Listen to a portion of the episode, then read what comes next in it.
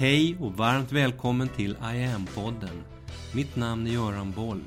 Här kommer jag varje vecka att presentera, utveckla tankar kring och polera på en ny facett av denna märkliga, mäktiga ädelsten vi kallar yoga.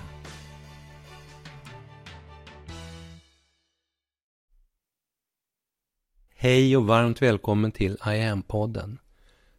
I förra veckan riktade jag in den yogiska kompassen i lite mer metafysisk riktning och inledde då en liten miniserie som nu rullar i podden under några veckor om hur man i dagens lätt kaotiska värld lite mer på djupet kan ha nytta av lite mer yoga i sitt liv och i sin vardag genom att just lite mer på djupet kika in i de där lite mer metafysiska aspekterna av yogan. Om du ännu inte har lyssnat på det avsnittet från förra veckan, nummer 140, så rekommenderar jag att du för sammanhangets skull börjar där. Jag sa där i förra veckan att vi bland annat kommer att vända några blad i olika klassiska yogiska källskrifter som exempelvis Upanishaderna, Bhagavad Gita, Patanjali Yoga Sutras. Fantastiska texter som formulerades och pratade om yoga för tusentals år sedan.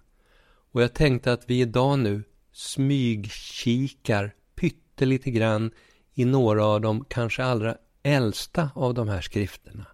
Vedaskrifterna. Yoga är en gammal, rik tradition med, så vitt vi vet så här långt, sina äldsta rötter i Indien. Yogan har där genom årtusenden interagerat med både hinduism och buddhism. Det sägs ju bland annat att Buddha himself var en yogi redan innan han blev Buddha. Yogan i sig ses i den här kontexten inte som någon religion. Nej, den har alltid framställts mer som ett filosofiskt system. En disciplin som handlar om att förena kropp och sinne en teknik för att röra sig bortom materiens ibland förvirrande snabba tekoppskarusell in i ett fridfullare, mer permanent stadium av djupare varande. Yogan har i de här sammanhangen sett som en teknik och disciplin som haft allt som behövs för att vi i oss själva ska kunna nå självinsikt och självförverkligande och komma in i djup kontakt med vår djupaste innersta sanna natur. Genom yoga kan vi komma till den där väldigt spännande insikten som säger att vi faktiskt inte ska bli något. Vi är redan. Vi är redan fullständigt medvetna, säger yogan. Längst in i kärnan av oss själva, allra längst in, så är vi fullständigt medvetna. Och yogan, den är karta och kompass som guidar oss in dit, in i den där djupaste insikten om hur allting redan är. Och när du låter den tanken sjunka in en bit så blir det rätt coolt. Hur allting redan är. Jag vet. Och nu gläntar vi lite, men bara lite, på det här med vedaskrifterna. För det är ett stort, stort, stort ämne. Blir du nyfiken och vill fördjupa dig lite mer efter den här podden så kan jag säga att en enkel Google-sökning på begreppet Veda ledigt ger över en kvarts miljard träffar. Så det finns fördjupningspotential där. Kopplingen till yogan är att de tidigaste beskrivningarna av yoga i skrift, de hittar vi just där, i vedaskrifterna. Vars datering i och för sig är väldigt omdiskuterad och omtvistad. Och det beror bland annat på att de här texterna länge enbart existerade i muntlig form. Där tusentals och åter tusentals verser memorerades från generation till generation. Det man brukar säga det är att Veda kom till i Indien för cirka 4000 år sedan. Men det finns också tolkningar och uppgifter som pratar om kanske ända upp till 5000 år sedan. Oavsett så är vedaskrifterna en av den indiska kontinentens allra äldsta, ska vi kalla det, boksamlingar.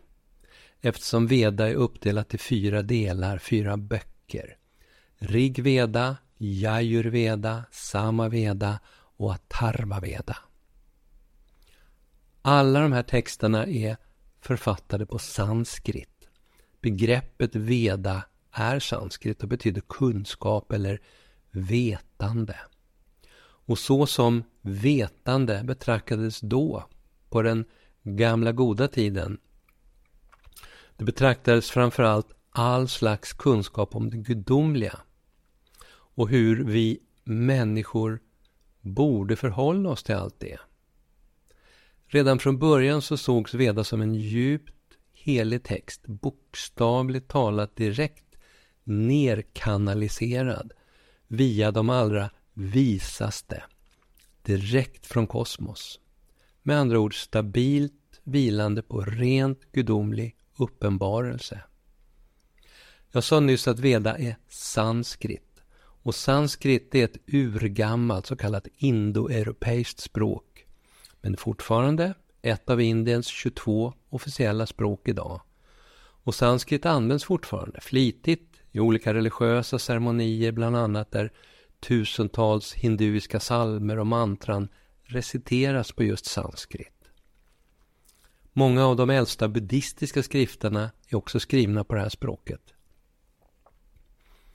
Klassisk sanskrit är dessutom ursprunget och roten till majoriteten av de hundratals moderna språk som talas i den här delen av världen idag.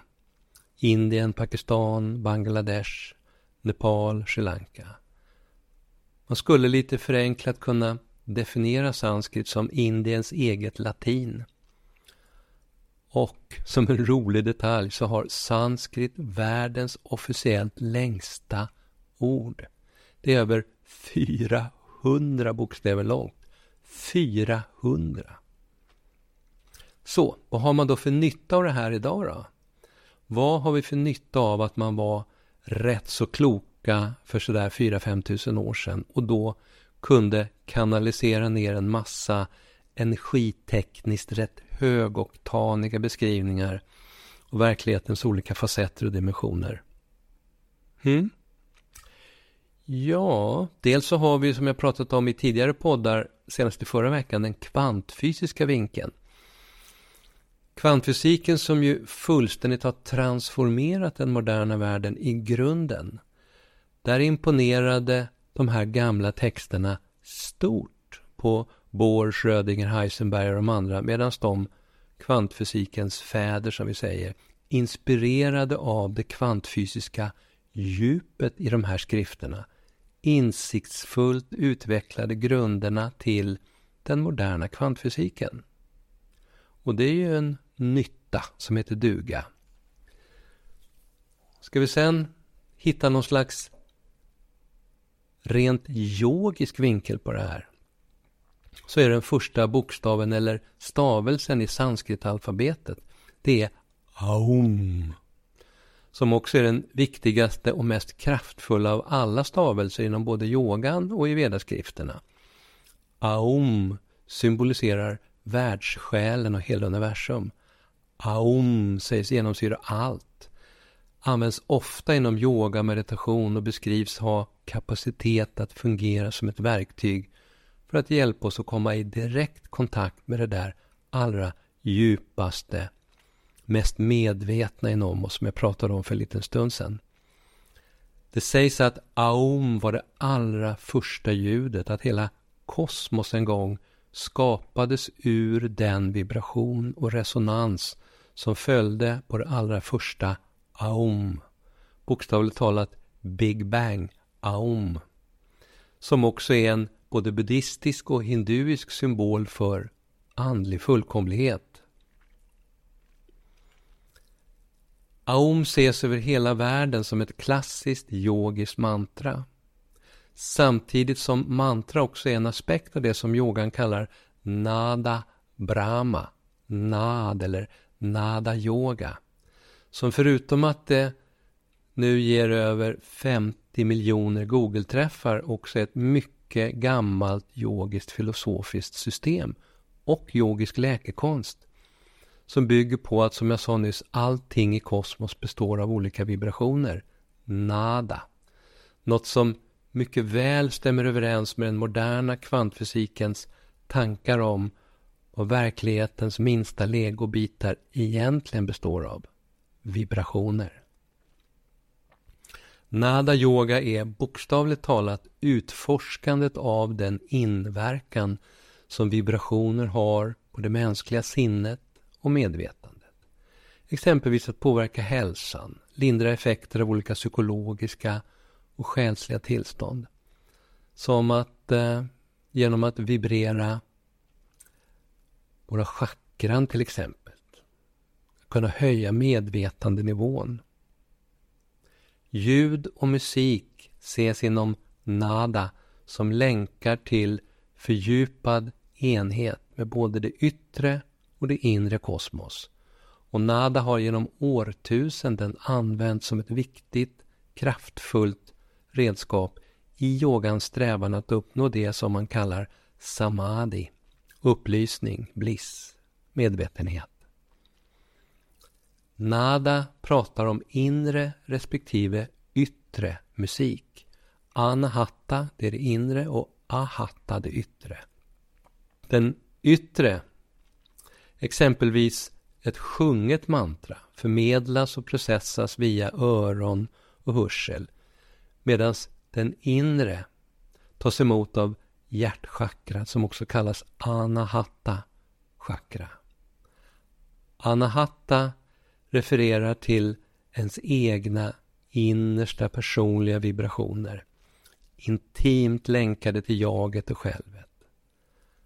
Alla har vi vår egen unika inre vibration som inte kan delas med andra men som man kan själv, exempelvis via yoga meditation, tona in sig på. Sin egen inre vibb, inre musik, sin anahata. Med ökad känslighet, avspänning, harmoni och självförverkligande som slutresultat där. Anahatta har beskrivits som det obrutna, eviga, ljudlösa ljudet. Som exempelvis utövande av yogameditation kan bidra till att generera inom oss. I nada yoga så betraktas anahatta som någonting djupt spontant, automatiskt, oändligt, gränslöst, unikt, helt absolut. Anahatta har definierats som ett icke-materiellt ljudlöst ljud. Där det också har gjort kopplingar till just aum. Aum består av tre delar, tre ljud. Där a står för skapande, o står för bevarande, upprätthållande och mm, m står för nedbrytning och upplysning. Det sägs att när man vibrerar aum som ett mantra så finns där också en fjärde ton efteråt.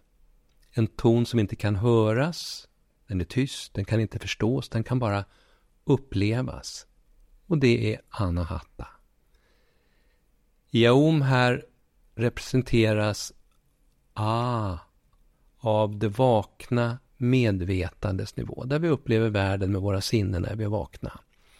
Oh, o står för drömtillståndet med sina inre upplevelser och mm, det är djupsömnsnivån där man är helt borta inom citationstecken, bara upplever ren lycka, bliss.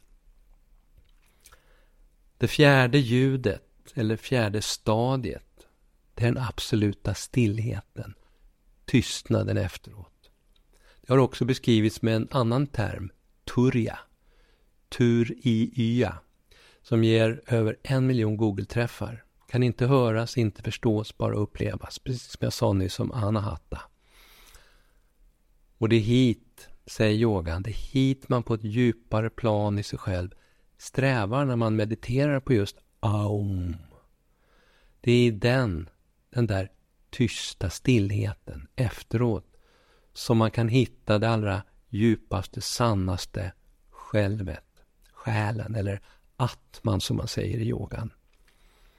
Och det är här som man i förlängningen också har möjlighet att få kontakt med hela världssjälen, hela kosmos. Och det är då, metaforiskt, som droppen faller ner i havet och inser att den är, att droppen är och har alltid varit hela havet. Djupa tankar det här, jag vet. Nu glider vi över in i något lite enklare.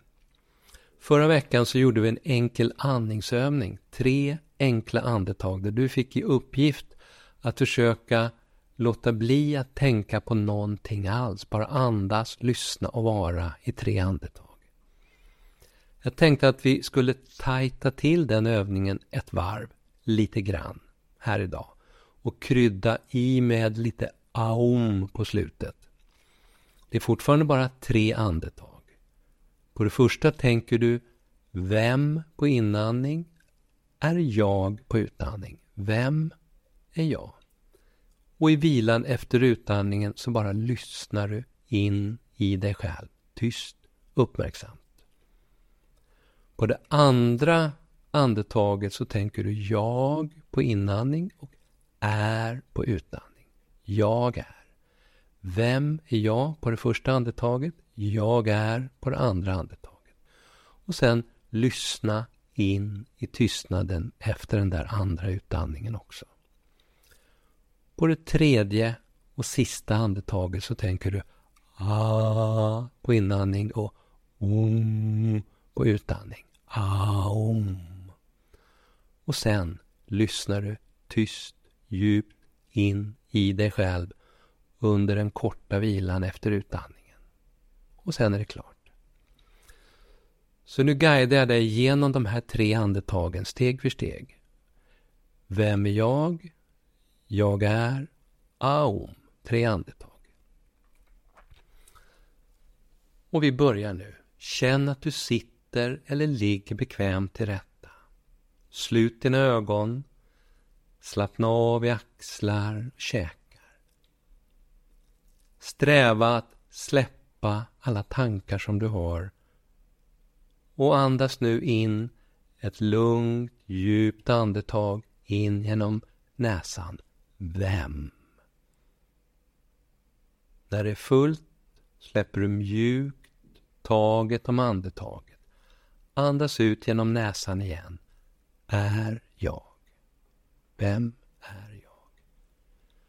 Vila några sekunder efter utandningen. Inte tänka, bara lyssna, bara vara känna, uppleva. När du känner att din kropp vill andas in igen, gör det lugnt och djupt. In genom näsan en andra gång, tänk jag.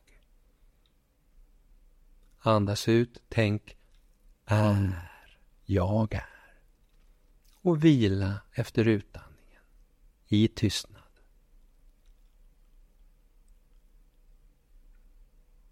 Och så ett tredje sista andetag. In genom näsan. Ah. Ut genom näsan. Om. Och vila sen några sekunder. Lyssna in i tystnaden.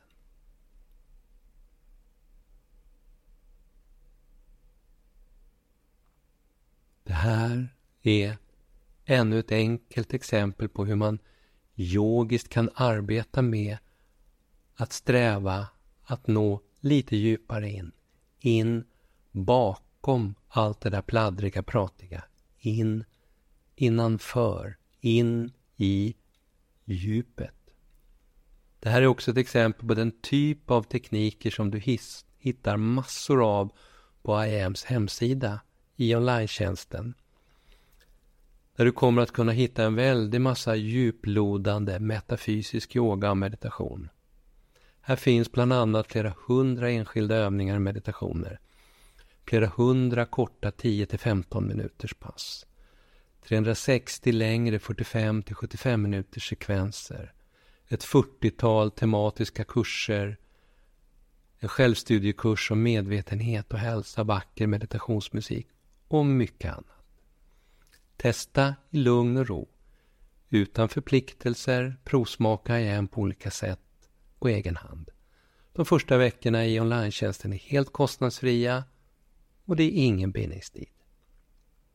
Och så förstås 2024 års nytillskott, den helt nya onlineutbildningen Now.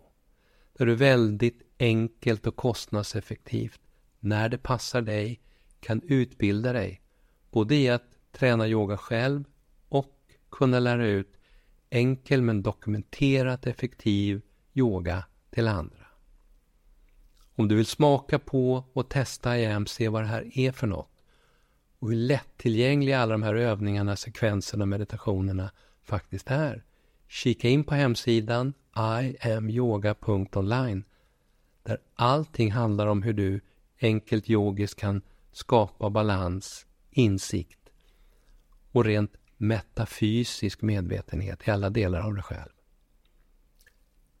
Nästa vecka tar vi oss an ytterligare några djupt fascinerande titlar ur det klassiska yogiska biblioteket. De fantastiska Upanishaderna och Gandhis egen favorittext Bhagavad Gita. Hör av dig om du har frågor eller reflektioner kring allt det här. Du hittar kontaktformulär på hemsidan. Du kan också gå in och kommentera via IAMs sociala medier. Varmt välkommen att testa en av det här århundradets viktigaste kompetenser. Yoga. Vi hörs! Mitt namn är Göran Boll.